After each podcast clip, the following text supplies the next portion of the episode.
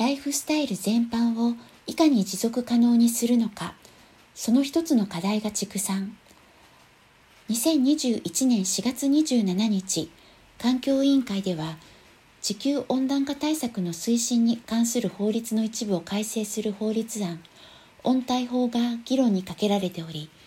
この中で櫛田誠一議員は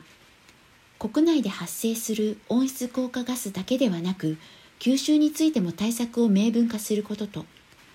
日本の消費による海外での発生分や吸収の破壊についても取り組まなくてはならないと問題提起した。これはカーボンニュートラルを目指す上で重要な視点。かつ行政が出す数字から抜け落ちてしまっている視点だ。国の目標にしたカーボンニュートラルの目標は生産活動に伴う排出量を実質ゼロにするという生産ベースの CO2 排出量についてだがこれはどこかの国で作ったものを輸入した場合その生産に関わる CO2 は生産国が排出したことになり消費した国の排出量には換算されない。発表される排出量だけを見ると日本のような輸入が多い国に有利で生産輸出が多いブラジルなどの国が不利に働く。交通機関などの産出には向いているかもしれないがグローバル化した現代では国ごとの排出量の数字はあまり実態を反映しているとは言いにくい。必要なのは消費ベースで考えていくことでありそれがいわゆるカーボンフットプリントだ。環境省はカーボンフットプリントだけでなく、ウォーターフットプリントなども含め以前から啓発に努めているが、この考え方はカーボンニュートラルからは抜けているのだ。農林水産省によると、畜産動物の餌の輸入割合、令和1年度は、牧草などの粗飼料の輸入割合が23%、トウモロコシなどの濃厚飼料の輸入割合は88%となっているである櫛田議員はこの輸入割合の高さを指摘し飼料生産による森林破壊が飼料生産国の CO2 排出をもたらし吸収源を阻害しており日本での畜産はグラスフェットの放牧を増やし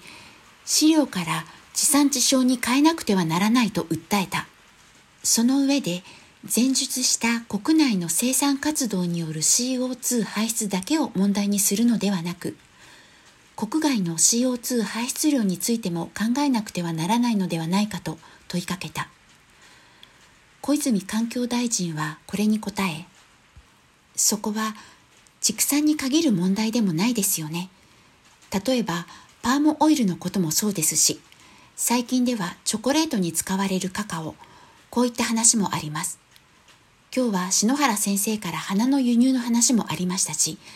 私も環境省で今取り組んでいる一つがファッション業界の持続可能なあり方という中では、我々が着ているこの服は98%が輸入ですから、こういったことも含めて、本当にライフスタイル全般の部分をいかに持続可能な形に転換をしていくか。この一つが先生が今言った畜産、そして放牧、こういったあり方だと思います。そういった観点もしっかり踏まえた上で、農水省、今、緑の食料戦略システムも新たに打ち立てられている中で、脱炭素に資する連携を環境省と農水省でしっかりと進めていければと考えております。と述べた。櫛田議員はまた、アニマルウェルフェアを担保すると生産効率は下がり質が上がる。そこを補うのが大豆など植物タンパクを用いたベジミートなどのフードテックを活性化して、その効率が下がった部分を生産効率が高い植物性タンパク質で補うのはどうかと提案した。フードテックは農林水産省が進めるプロジェクトでもあるが、これを農水省は世界人口の増加による食市場の拡大や食分野における生産性向上の必要性、さらには環境負荷の低減に対する意識の高まりなどを背景として近年世界的に投資が拡大しているものと説明しているこの提案に対して小泉大臣は気候変動対策の理解を深めること